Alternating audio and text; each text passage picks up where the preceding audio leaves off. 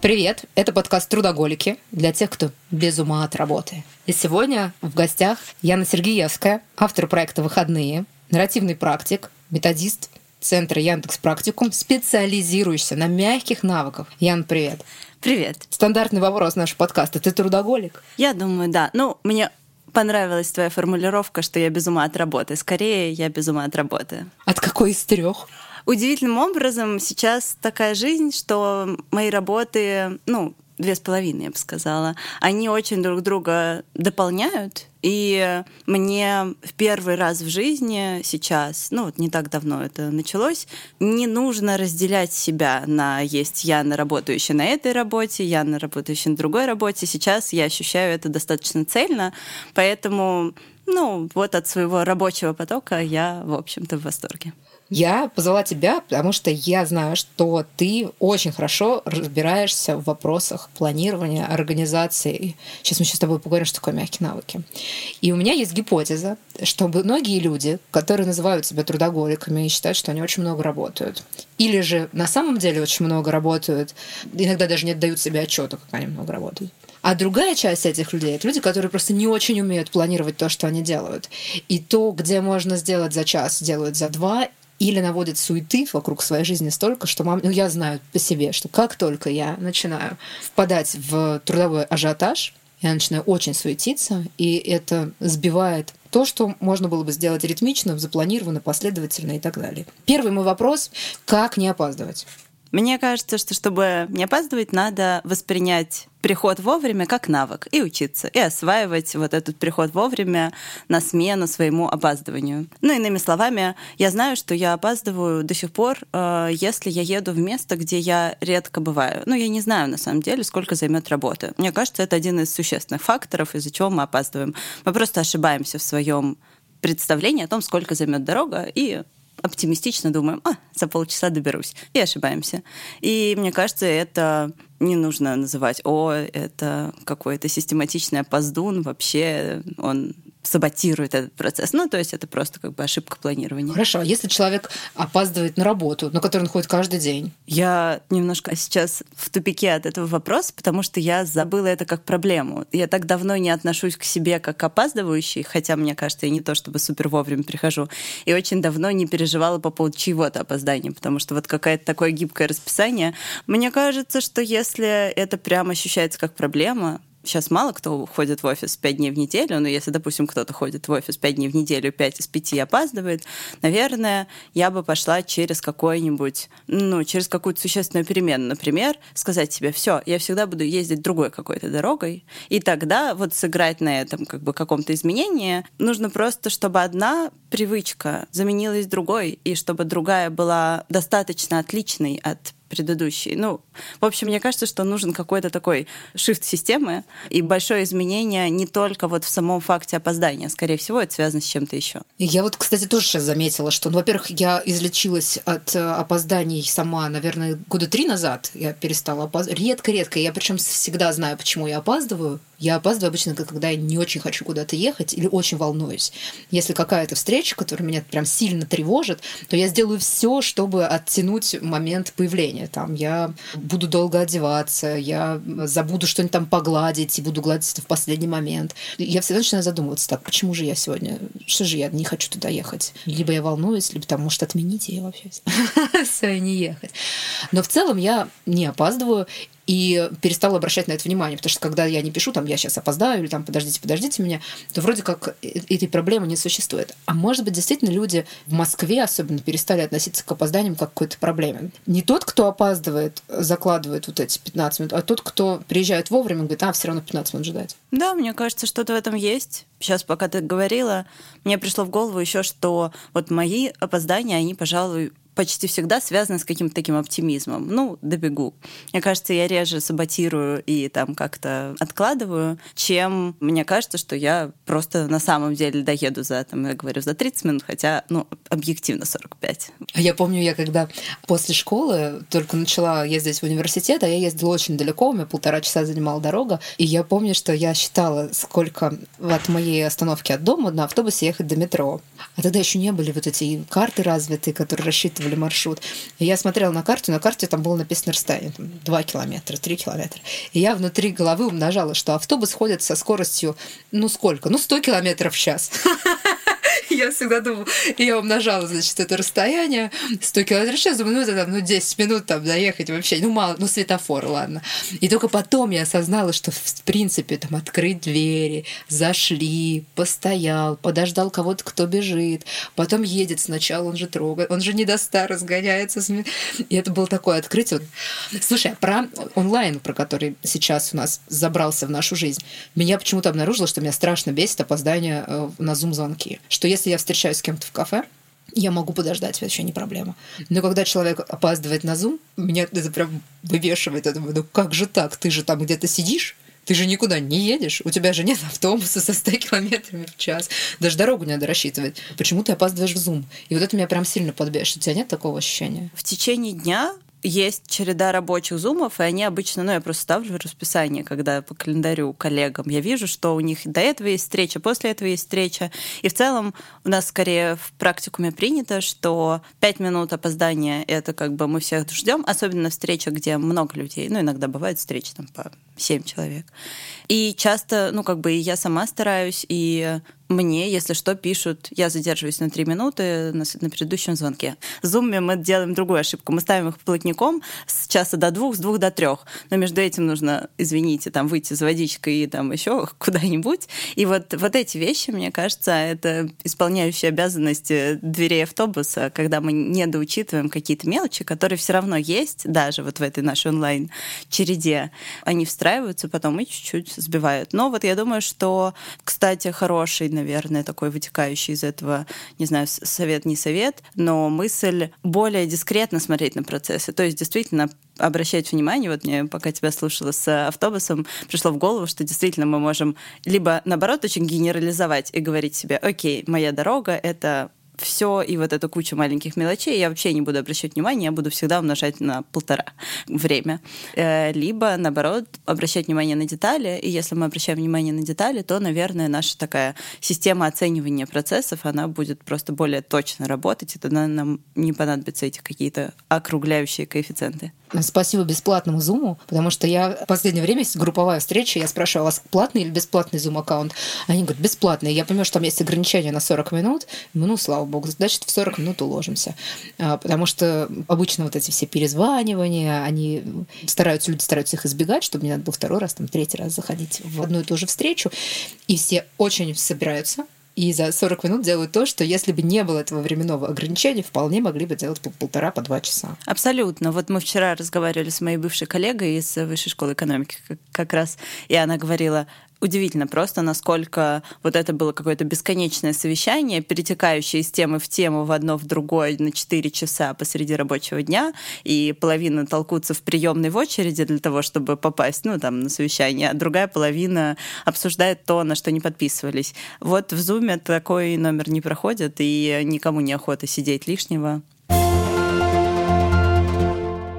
такое мягкие навыки?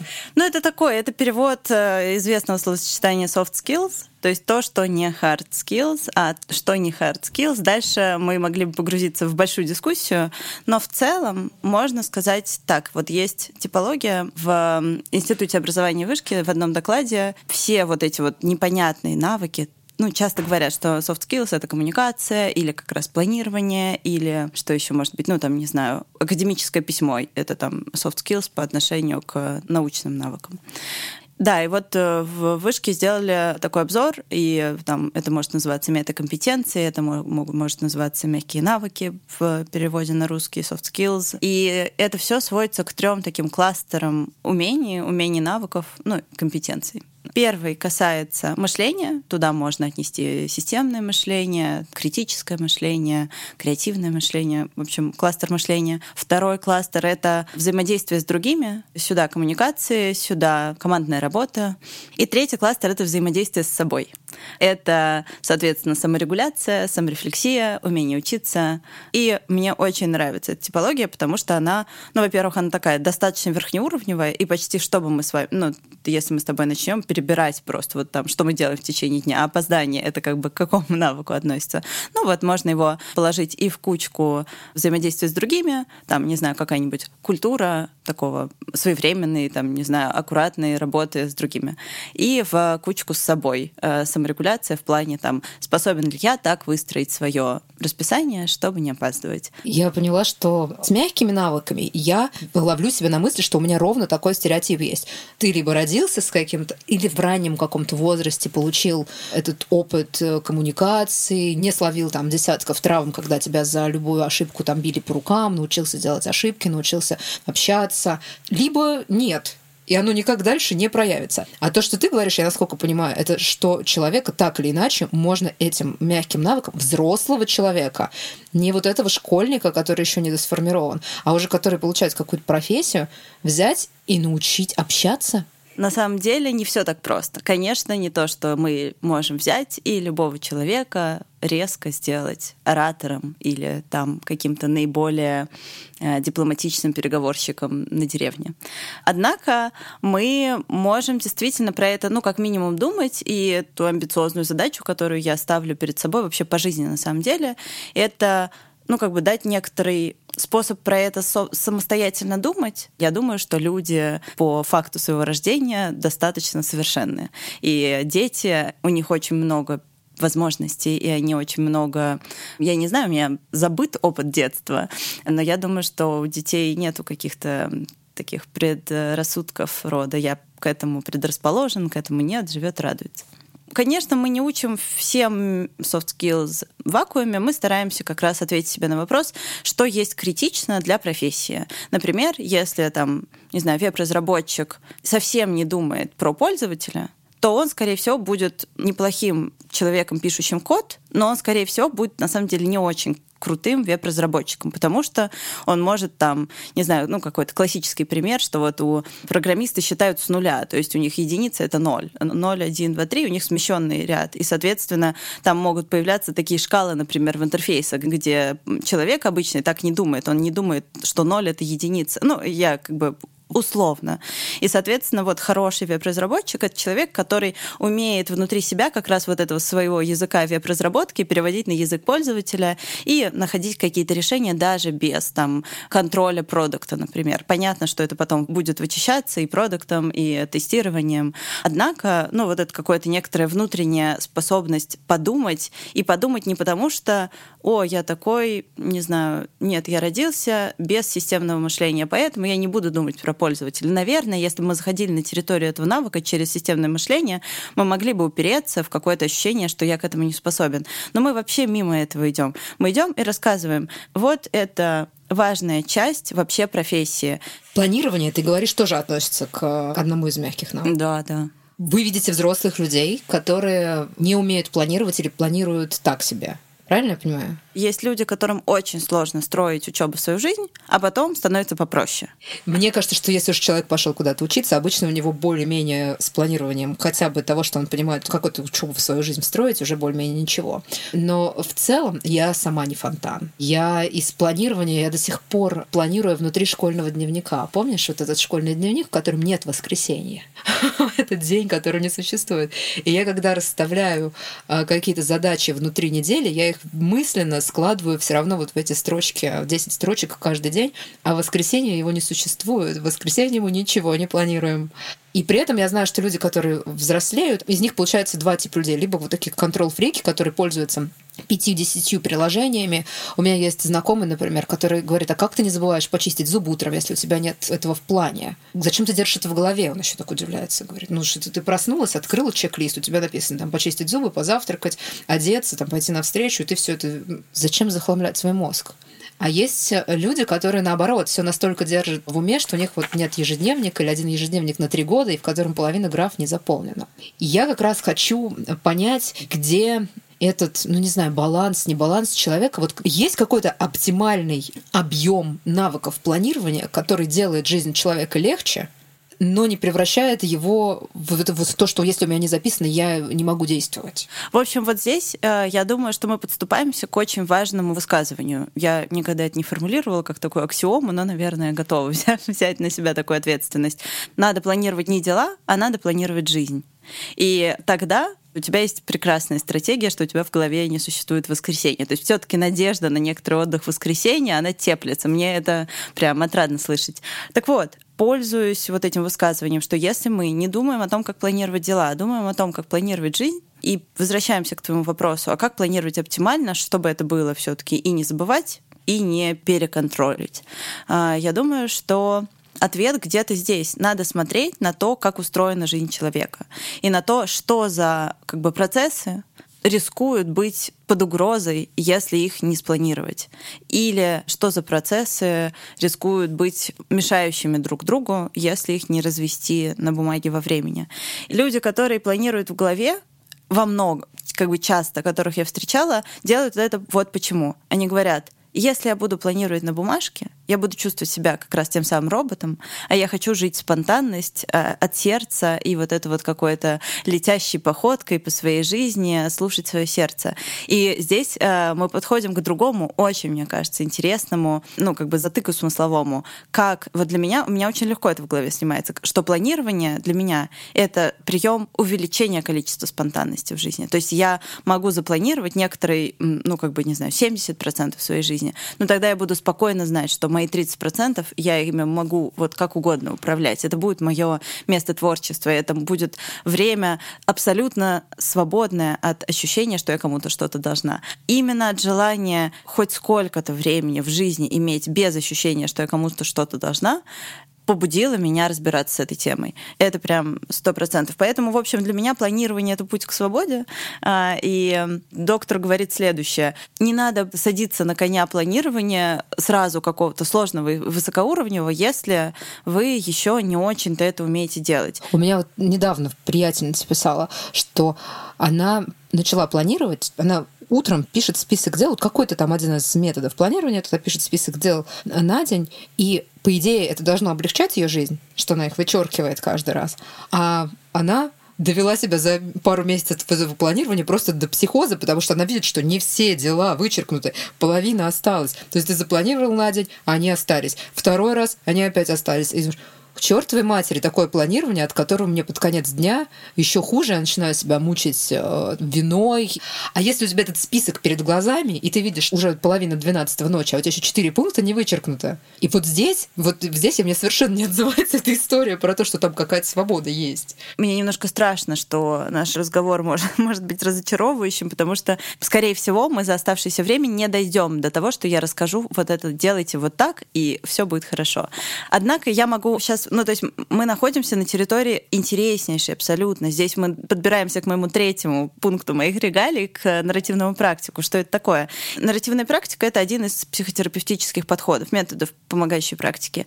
И он очень такой контекстный и очень нацеленный на поиск того, как именно этому человеку хочется. Вот как именно этому. Мы прям, это такое вот э, нарративных практиков учат, как людей достаточно легко отдающих себе отчет в собственных каких-то убеждениях, стереотипах и идеях, которые на меня влияют. И я могу, ну, как бы гораздо чище, ну, в специально обустроенном да, разговоре, сессии, я могу спрашивать человека про планирование, про его представление о планировании, про его навыки планирования, вообще ничего не знаю про это. Я вообще, я забываю, как надо. Я забываю, и я начинаю его спрашивать, а что ты знаешь про планирование? И там человек может сказать, ну, планирование — это такая жесткая система, которая позволяет мне быть эффективным и продуктивным. Я такая, откуда ты это знаешь? Кто тебе это рассказал? Он такой, типа, что вообще ты меня спрашиваешь за глупость? Это все знают. И я такая, да? А когда тебе было 7 лет, ты тоже про это знал? И он такой, хм, ну, нет, наверное, нет. И, в общем, вот как бы в этот момент что происходит? Мы начинаем отцеплять себя от идей каких-то, да, конвенциональных, каких-то из социальной среды от культурных идей. Мы их отцепляем не навсегда, мы их отцепляем для того, чтобы на них просто посмотреть и, и сказать себе, окей, зачем лично мне планирование? И здесь может быть ответ, ну, который у нас уже звучали. Мне планирование для того, чтобы не опаздывать и не назначать встречи одну на другое.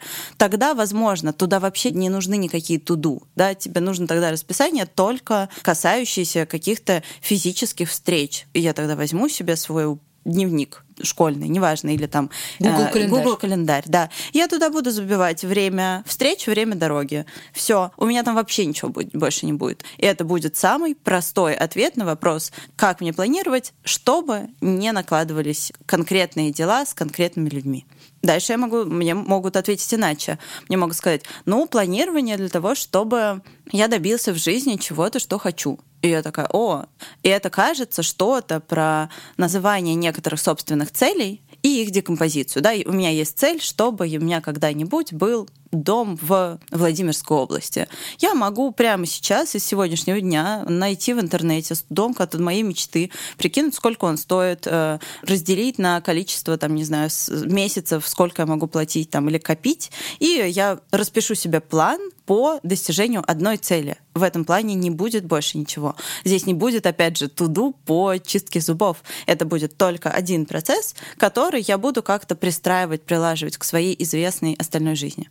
Могут быть другие ответы. Мне планирование, потому что я вообще не понимаю, что происходит в моей жизни. В ней какой-то бесконечный хаос, я хочу больше контроля. Вот больше контроля. Это такая штука, мне кажется, я начинаю, когда вести дневник, если бы ты спросила меня, я... зачем мне планирование? Очень интересно. Я не очень хорошо планирую, на бумаге особенно. То есть у меня есть какие-то штуки, которые позволяют мне опаздывать. Туду-листы я делаю э, в ситуации крайнего стресса когда я понимаю, что все валится вообще к чертовой матери, падает, и надо срочно, особенно вот сейчас, э, перед какой-нибудь, например, поездкой, последнюю неделю можно выжить только с туду-листом, потому что на тревогу накладываются еще какие-то дела, которые всегда валятся перед отъездом, уплотняется вот это время. И при этом я всегда знаю, что я хреново планирую, что я человек, который не умеет планировать, и что мне надо планировать лучше, что мне нужно. Что такое один Google календарь? Подожди, есть вот Google календарь, я пользователь Android, да, у меня есть Google Keep, в который можно делать туда листы. Если у меня есть команда, у меня для команды есть Trello.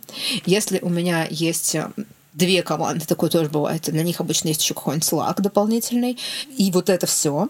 И я на все это смотрю и думаю, оно как-то очень плохо организовано, оно совсем не такое вот, как оно могло бы быть. Но вот идеальный мир — это же школьный дневник, когда у тебя здесь написано время, здесь все написано задача, что нужно для подготовки к этой задаче и результат. Это же прям в соседней графа есть результат. Пять, расписались, два. Там добиться вот этого школьного дневника его не получается. Получается, что здесь у тебя задача какая-то, кто-то другой вообще сформулировал в слаке, повесил ее, ты смотришь на нее, думаешь, господи, что это, как, а мне с этим что делать?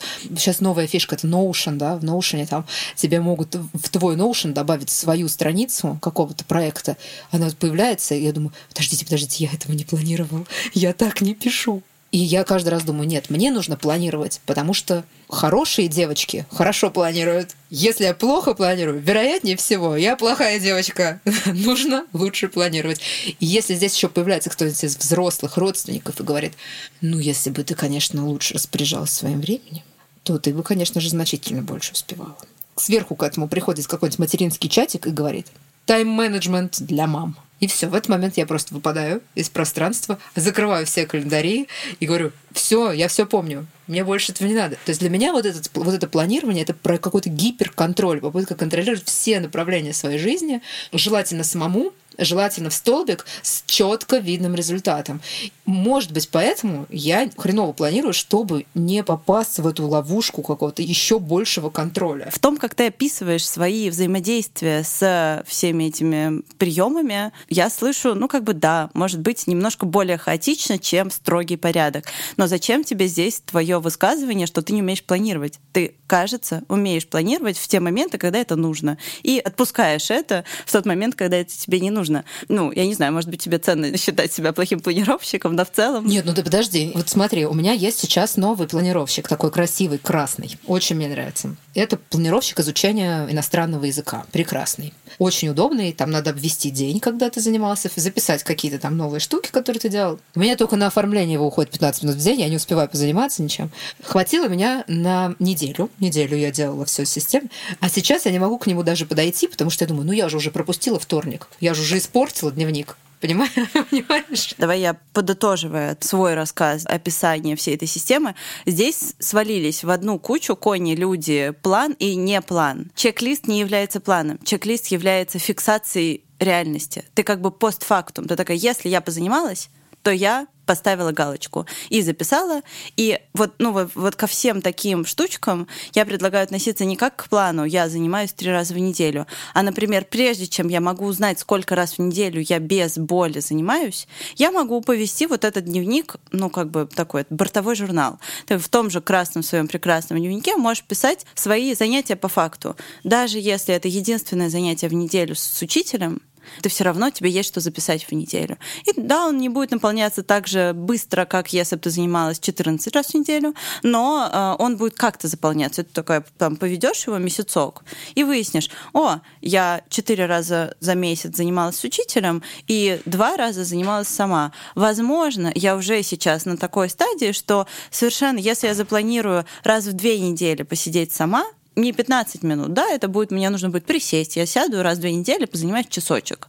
Но это уже по факту происходило. То есть вот как бы это немножко по-другому про это думать, да, я не думаю про чек-лист, как про бумажку, которая будет мне диктовать, сколько раз в неделю я должна встать к ковру. Иди нафиг бумажка, я сама разберусь. Вот, это прям очень важно, то, что ты говоришь. Мне кажется, что для многих людей, которые не могут планировать или э, сталкиваться с вот этим триггером, когда планирование их э, выбешивает или считают, что оно делает их несвободным, это как будто ты вдруг из своей внутренней головы человека, который на тебя орет, отдает тебе приказы, материализуешь его на бумаге, и теперь он орет на тебя еще и напоминаниями в телефоне и говорит, с 12 до 2 ты должен сделать это. И еще у тебя там пять дел, возле которых ты не поставил галочки. И если бы, например, он не орал внутри головы, этот персонаж, да, а как-то более-менее со мной нормально договаривался, то, возможно, и на бумаге его проявление или там внутри приложения оно бы меня не выбешивало. В какой-то момент жизни люди, живущие в достаточно продвинутых сообществах, некоторым удается начать жить жизнь, в которой нету дел, которые они не хотят делать это сложно. Но в какой-то момент это можно... Ну, то есть вот если я так думаю, что если к тебе приходят люди, которые любят свою работу, если усадить их и повнимательнее переспрашивать, то, скорее всего, большинство их дел, они говорят, да, я это выбрал дело, я это хочу делать. Это соотносится с моими предрасположенностями, это соотносится с моими ценностями. И если в плане есть вещи, которые не соотносятся с ценностями, скорее всего, проблемы будут с ними для меня система планирования и вообще разговор про планирование, почему такой действительно сложный? Потому что мы здесь, с одной стороны, находимся вот как раз вот с этим э, высказыванием, что планировать нужно жизнь, а в жизни мы живем не дела, мы живем ценности, мы живем наши стремления, мы живем то, кем мы хотим быть. И, соответственно, нам нужно с этим разобраться. Нам нужно, чтобы наш план был консистентен с нашим представлением о том, кем мы хотим быть. Это сложно, на это могут уйти годы. Второе, мы должны разобраться с, действительно с вот этим тоном. Тон дневника у меня очень долго все школьные годы, все университетские годы. Я, я просто я могла зарыдать, если мой ежедневник попал кому-то в руки, потому что я знала, что я там разговариваю с собой каким-то своим языком, своим тоном. Мне очень не хотелось, чтобы его кто-то видел. Это очень сокровенно. Я до сих пор, даже если люди мне показывают свои ежедневники, мне сложновато смотреть. Мне кажется, что я заглядываю на территорию такого чего-то очень личного. Но там же я знаю, что в моих дневниках, и мне очень больно на это смотреть, в дневниках своего прошлого я была вот этим самым самоконтролером, который орет на себя, так как на меня даже никакой начальник не будет орать. Я буду вот эту вот ответственность, которую я уловила из каких-то своих, например, рабочих обязательств, умножать на пять раз и записывать это не буду ругаться в эфире, но это очень важно. Если я это не сделаю, то все меня возненавидят. Это было написано настолько жирно или это было написано настолько строго, что я это помнила. Это было у меня. И это не было так, не смотрел на меня никто из моих руководителей. Это так я транспонировала это в свои записи. И как бы есть третья большая территория, то есть мы уже сказали про некоторые жизненные вообще ценности, есть про то, каким тоном я это записываю, из какого настроения, из какой установки по отношению к плану я его веду. И есть третье, это есть некоторое, есть время, есть объективность, есть 168 часов в неделю. Мои дневники и мои ежедневники, они отстроены от колоссальной работы на каждой из этих поляночек.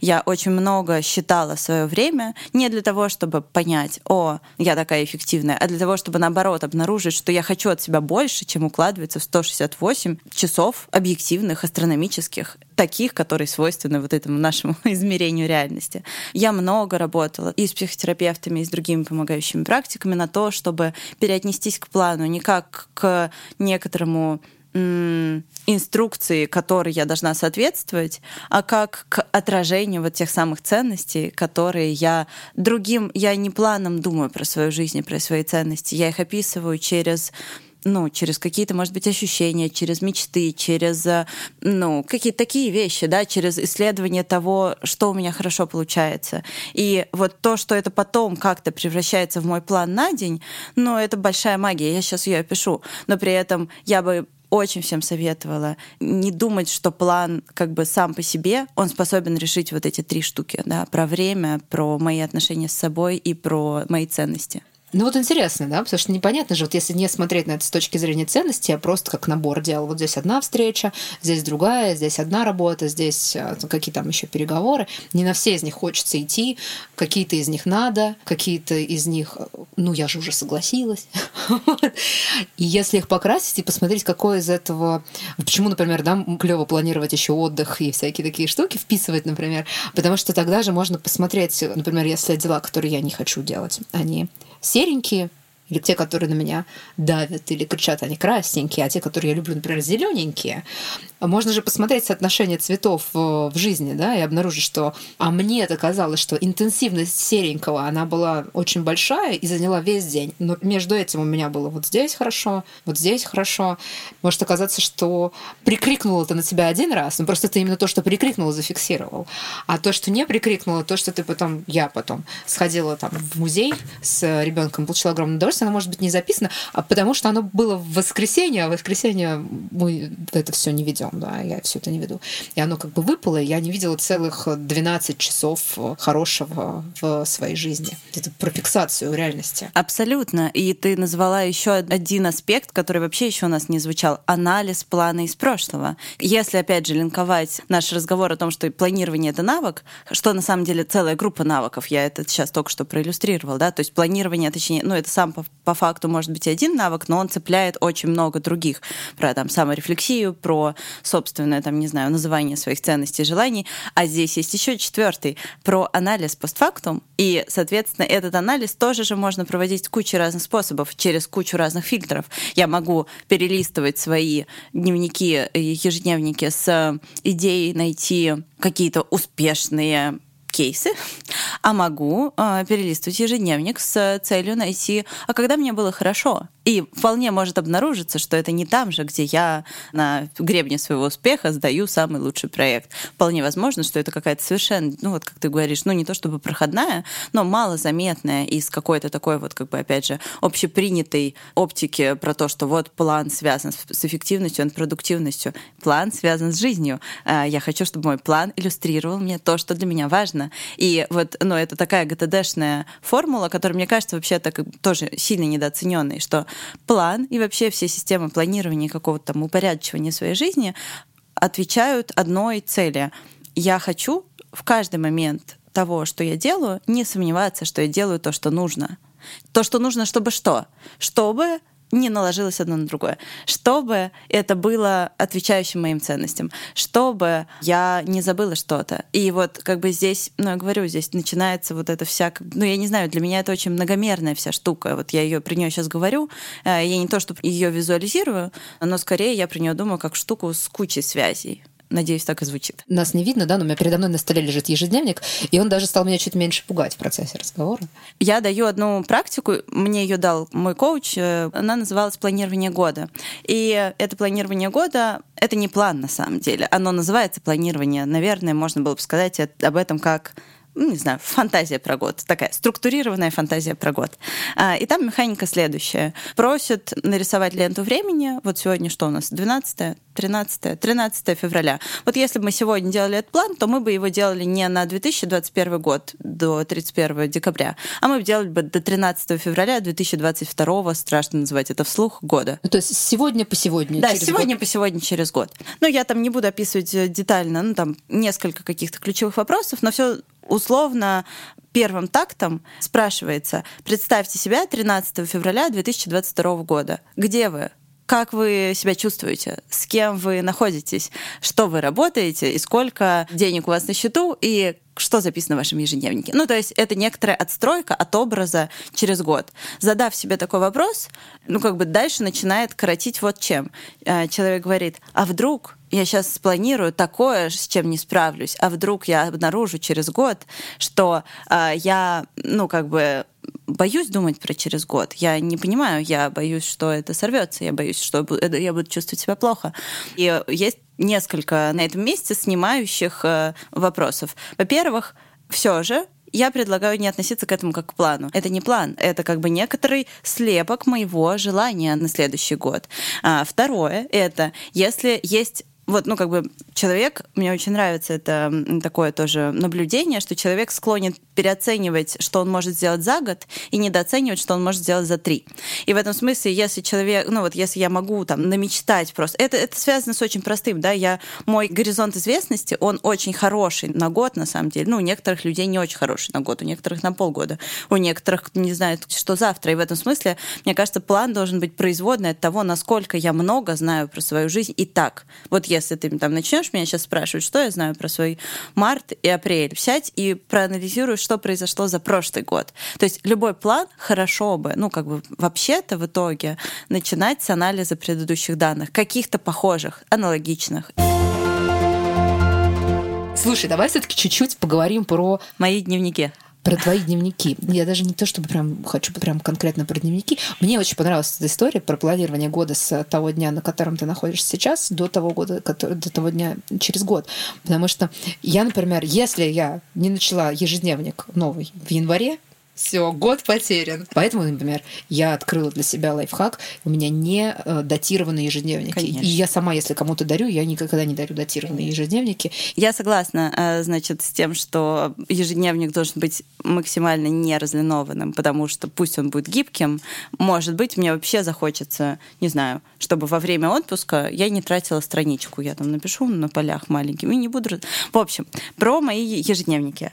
Это система, которая значит, достаточно авторская, и она основана на моем разборе десятилетнего архива ежедневников. Я на прошлых каникулах зимних я потратила реально неделю, я разложила кучу бумажек на пол, и я, в общем, довольно много знаю про свои прошлые, грубо говоря, письменные практики и про то, как это вылилось в мою нынешнюю систему. И я сейчас про нее расскажу. Во-первых, я всегда уже довольно давно э, веду свои ежедневники в Молескинах. Это дорого, но на самом деле на пересчете каждой радости, значит, от взаимодействия с этой бумагой каждый день ничего.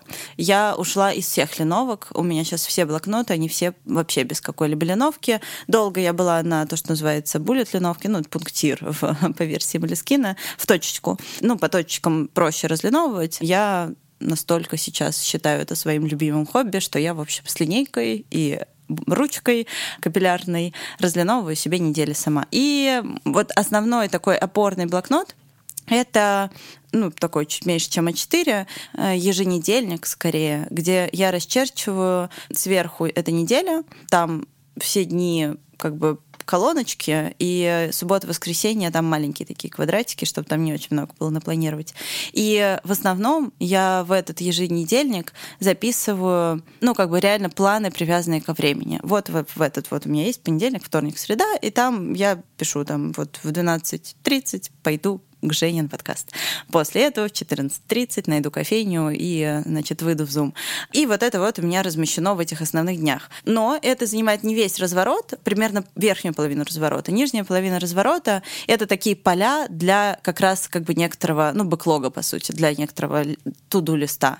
И левая часть разворота, вот эти поля, это, ну, скорее, знаешь, такие поля для самых главных задач. Это главный фокус. На неделю должны быть не больше трех основных больших довольно фокусов. То есть, например, фокус на основной какой-то рабочий проект, фокус на личное что-то, да, там, не знаю, фокус сделать не меньше трех утренних зарядок. Ну, например, такой гибкий немножко, да, мягенький фокус. И третий фокус, например, связанный с каким-то сайт-проектом. Ну, там, обычно у меня там что-то про основную работу, что-то про выходные и что-то про меня лично. Вот, вот это одна часть полей, и вторая часть полей это такой, ну, это как бы штуки, которые я уже на следующую неделю знаю, что надо бы сделать на следующей неделе. То есть, например, да, если я уже на этой неделе помню, что там мы перенесли встречу с другом на завтрак.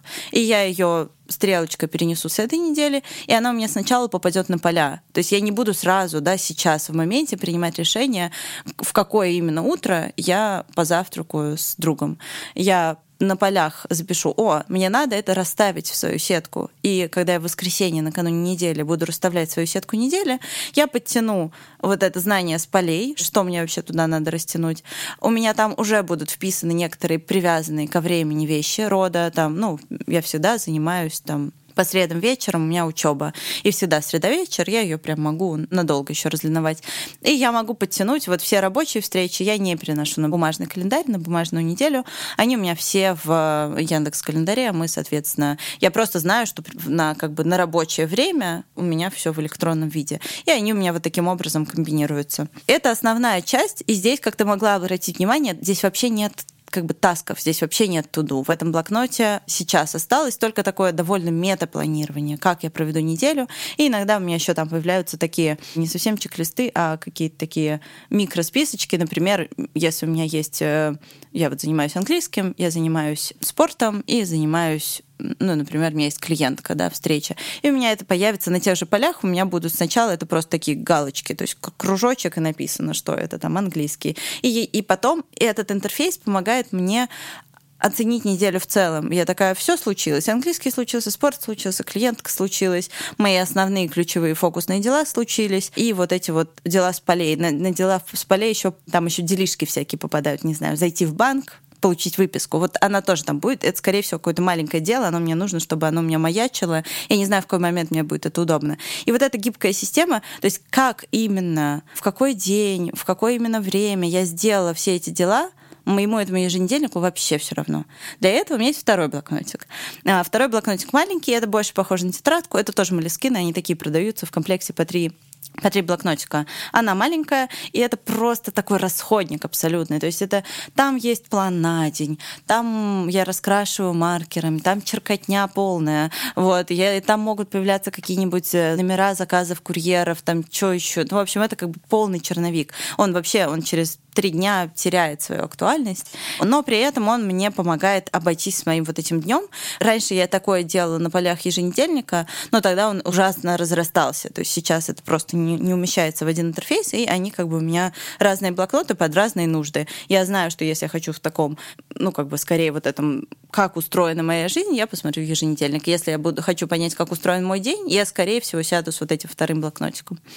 Есть на самом деле еще третий, если говорить о рабочих вот таких блокнотах, которые помогают мне справляться с жизнью. Есть еще третий блокнот.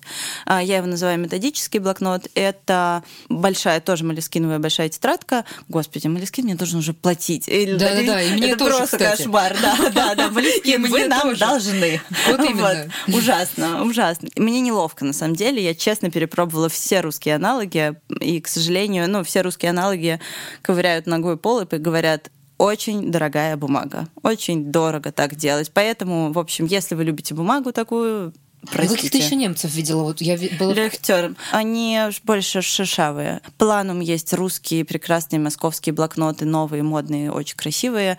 Они тоже более шишавые. Я, я ничего не могу с собой поделать. Ну, то есть мы не то, что говорим, что Молескин это единственное, что удобно, Абсолютно мы говорим, что нет. это про тактильное ощущение, все тактильные да. ощущения свои, поэтому можно и на чем-то я могу, я могу перечислить, да, что вот есть Планум, есть 365 дан, э, там, правда, более структурированные какие-то письменные практики, практики. Есть, э, ну да, вот есть лехтермы, есть фалафель. Э, мои прекрасные подружки Фалафель Букс, передаю вам привет. Они, кстати, тоже там хорошие. Там вот э, с точки зрения вот этой как раз тетрадки, тетрадки у меня тоже бывают фалафельные, они совершенно замечательные. А, фух. Методический блокнот. Методический блокнот. Если, вот это тоже был большой вопрос, сидишь на встрече, куда записать? Есть какие-то заметки со встреч? Или нужно мне распланировать там, не знаю, план урока. Вот куда это записать? В еженедельник непонятно, там нет для этого места. В этот блокнот с делишками, там он затеряется между всякими дурацкими туду-листами. И вот как бы все такие как бы концептуальные записи по ходу встреч, по ходу моих каких-то предразработок, ну, до того, как я перехожу в какой-то документ в электронном виде, я это пишу в методическом блокноте, и это тоже такая сквозная тетрадка. То есть я там, мне вообще все равно, что там подряд конспект лекции, которую я послушала вне какого-то цикла, записи с встречи с следом и записи с того, что я думала о том, как мне решить задачу. В этом методическом блокноте нету моих размышлений про жизнь, нету ничего, вот нету планирования как раз вот планирование на год. И это тоже большой был для меня вопрос, а куда вписать это. И я посчитала странички в еженедельнике и выяснила, что количество недель в году столько-то, и у меня осталось, ну, там, примерно одна пятая еще разворотов, которые, ну, непонятно, куда их потратить. И вот как раз все свои письменные практики, нацеленные на конструирования жизни, я их как бы кладу в конец еженедельника. Таким образом, вот ну, в моем архиве будут накапливаться по одному блокноту про год, а тетрадки с делишками их можно просто вообще закончилось, выкинул, не знаю, триумфально сжег.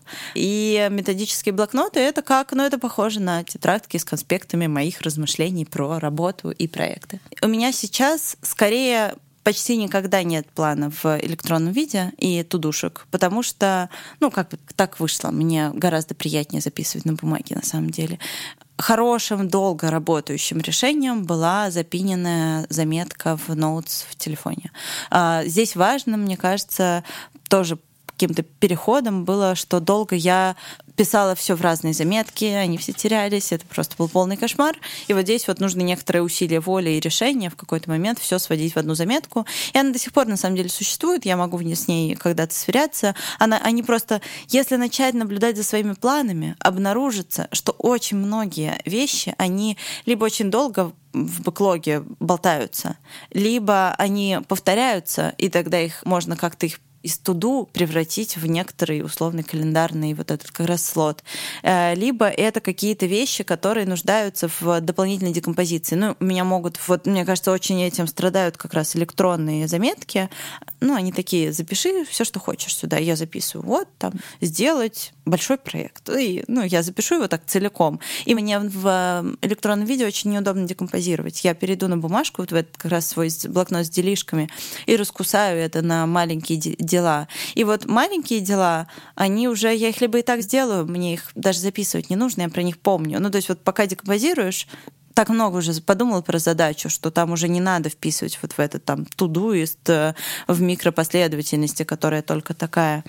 Либо это может попасть вот на поля как раз такого, да, хайлайты на полях.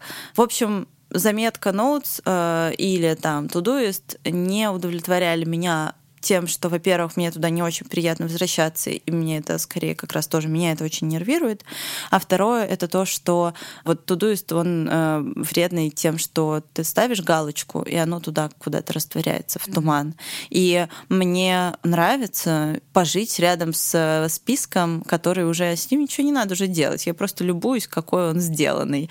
Вот. И, и соответственно, вот в заметках в телефоне я ставила вот эти как бы чек-боксы э, проставляла и не сразу удаляла сделанное. То есть я, например, раз в неделю удаляла сделанное, и вот. Э, важным забыла про еженедельник сказать. Я между неделями, вот четыре недели в месяце, и между неделями у меня есть разворот, итоги месяца и планы на следующий месяц. Это случилось в 2020 году. В первый раз я а, сделала итоги февраля и план на март. И как ты понимаешь... В марте случился коронавирус в Москве. Да, да. И, и как бы план на март 2020 года — это мой худший план в моей жизни. Не тем, какой он был плохой, а тем, насколько из него совершилось ноль вообще дел. Но там еще и этот план был как бы на самом деле такой ошибочный. Ну, в смысле, я, я я там расставила очень много, вот как бы, когда есть как раз вот эта иллюзия. Я сейчас в этот месяц впихну все, что я пыталась впихнуть весь прошлый год. Я встречусь с тем, с тем, с тем, с тем. У меня было там типа 20 встреч, три каких-то больших перемены. Мне вот кажется, что э, это ошибка тех, кто только-только начинает планировать, кто не делал этого раньше. Мне кажется, это такая штука вообще с тем, что человек первый раз подходит к любому снаряду. Если я в первый раз начинаю заниматься музыкой, или в первый раз иду в спортзал, или в первый раз э, пишу блокнот, я думаю, ну сейчас-то я я, конечно же, а, ну что, я похудею за месяц на 30 килограмм и нормально, можно же расставить себе 7 тренировок в неделю и вперед. А потом сломаться на этом, обнаружить себя, что ты два раза там поплавал в бассейне, и вот у тебя год лежит а, абонемент, потому что тебе было на самом деле очень тяжело. И вот, возможно, я как не специалист по планированию, но тем не менее, мне кажется, что здесь есть такой лайфхак, как начинать по чуть-чуть, да, то есть не взять себе сейчас это такое, купить красивый молескин, еще пару маленьких, еще методическую тетрадку, и начать делать примерно все то же самое самое, а хотя бы расписать примерно, что я хочу сделать на следующей неделе. Например, не то, что мне надо сделать, а что я, например, хочу сделать. И сделать только это. Потому что если вдруг... Я ломаюсь на этом постоянно. Если вдруг я начинаю делать... Ну, как бы, я же как гиперответственный человек с синдромом отличницы, я должна взять, и если уж планировать, то чтобы идеальный был план. Скорее всего, вам не надо с колес заводить такие же блокноты, как у меня, потому что очень маловероятно, что у вас так сильно похожа жизнь на мою. А, скорее всего, у вас жизнь какая-то другая. У меня есть друг, он прям вот у него есть красивый bullet journal, и он у него два года уже лежит, и он боится в нем начать писать. Я так это, ну, не знаю, я испытываю столько нежности, одновременно желание, как бы, мы даже с ним, я говорю, а если я тебе подарю второй такой же, ты в нем начнешь черкать? Он такой, нет. Я такая, понятно. Вот. Ну, конечно, ты же взял и испортил такой красивый предмет своими дурацкими планами. Вот, поэтому, значит, кто считает свои планы дурацкими, кто не уверен в каких-то долгосрочных коммитментах к плану, во-первых, отнеситесь к этому как к каким-то, ну, таким микроэкспериментальным пробам. Если вам, так же, как и мне, важно качество бумаги, а, оказалось, что если покупать бумагу А4 не 80 грамм на метр квадратный, а 100, то она почти молескиновая. Она очень гладенькая, да, она белая, она не такая э, желтенькая, но это ничего. Вот я, я очень люблю, я сейчас, а, они немножко, это прям такие чуть-чуть потолще бумага, она такая приятная на ощупь, на ней очень приятно писать, и это всего лишь один лист А4. На самом деле на листе А4 можно сделать, разрисовать себе план на неделю на одной стороне и делать вот эти туду списки на другой стороне. И можно жить с этим листочком, складывать его в 28 раз, класть себе в карман и не носить никакой блокнот, и это, мне кажется, отличный тренажер для того, чтобы, во-первых, возвращаться к этому плану, во-вторых, черкать на нем, в-третьих, раскрашивать его разными цветами. У меня, например, иногда есть прям вот, и я это делаю специально только на листах, иногда неделя, когда я теряю связь с реальностью, я такая типа, что вообще происходит?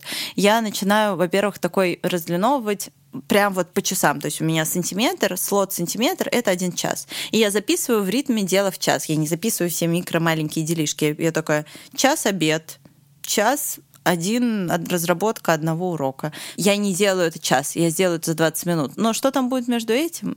Это уже не мое дело. Что-нибудь произойдет. И дальше я, я все это делаю карандашом. И я стираю, если по факту случилось другое. Я стираю предыдущее, пишу поверх, как было на самом деле.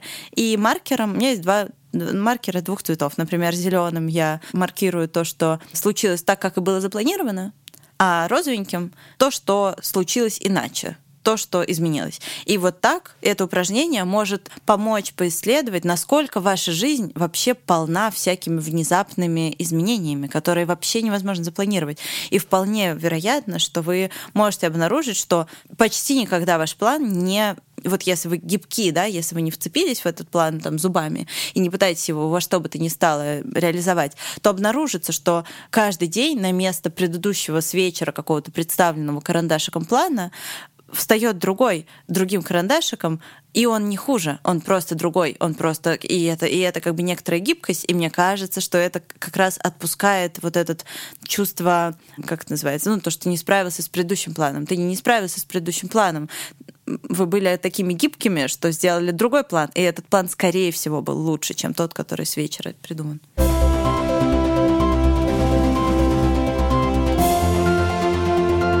Резюмируем. Давай. Что я поняла, а ты добавляй. Первое, что планирование, если вдруг вы никогда ничего не планировали, или планирование доставляет вам жуткий стресс или еще какие-то какие заморочки, то, во-первых, можно к этому отнестись как к эксперименту. Да. Нам же есть какие-то вещи, которые нам приятны. Мы можем хотеть научиться кататься на коньках, например. Это же приятный эксперимент, правильно? Абсолютно. Вот. И планировать это тоже довольно забавно. Второе – это то, что если страшно испортить блокнотик, можно попробовать э, разные-разные инструменты, которые не доставляют этого стресса. Бумажки А4. В одном моем интервью один клевый айтишник говорил, не знаю, что делать, делай таблицу. Да? Вот, не, не знаешь, на чем писать, пиши на листе А4. То есть что-то, что э, доступно и... И не обязывает. И ни к чему не обязывает, да. Третье – это то, что не надо на себя орать, по большому счету, в, в этим планом. Если уж вы начали на себя как-то надрываться изнутри своего календаря, ну, чуть-чуть остановитесь, не кричите. Еще. Мне кажется, не забывайте анализировать предыдущий опыт э, для того, чтобы усовершенствовать свои представления о своей жизни, а не свой план. И на самом деле, да, думайте не про план, а думайте про жизнь. Думайте про себя, про свои ценности и про то, на что важно обращать внимание для того, чтобы эти ценности были реализованы. Спасибо большое. Спасибо вам.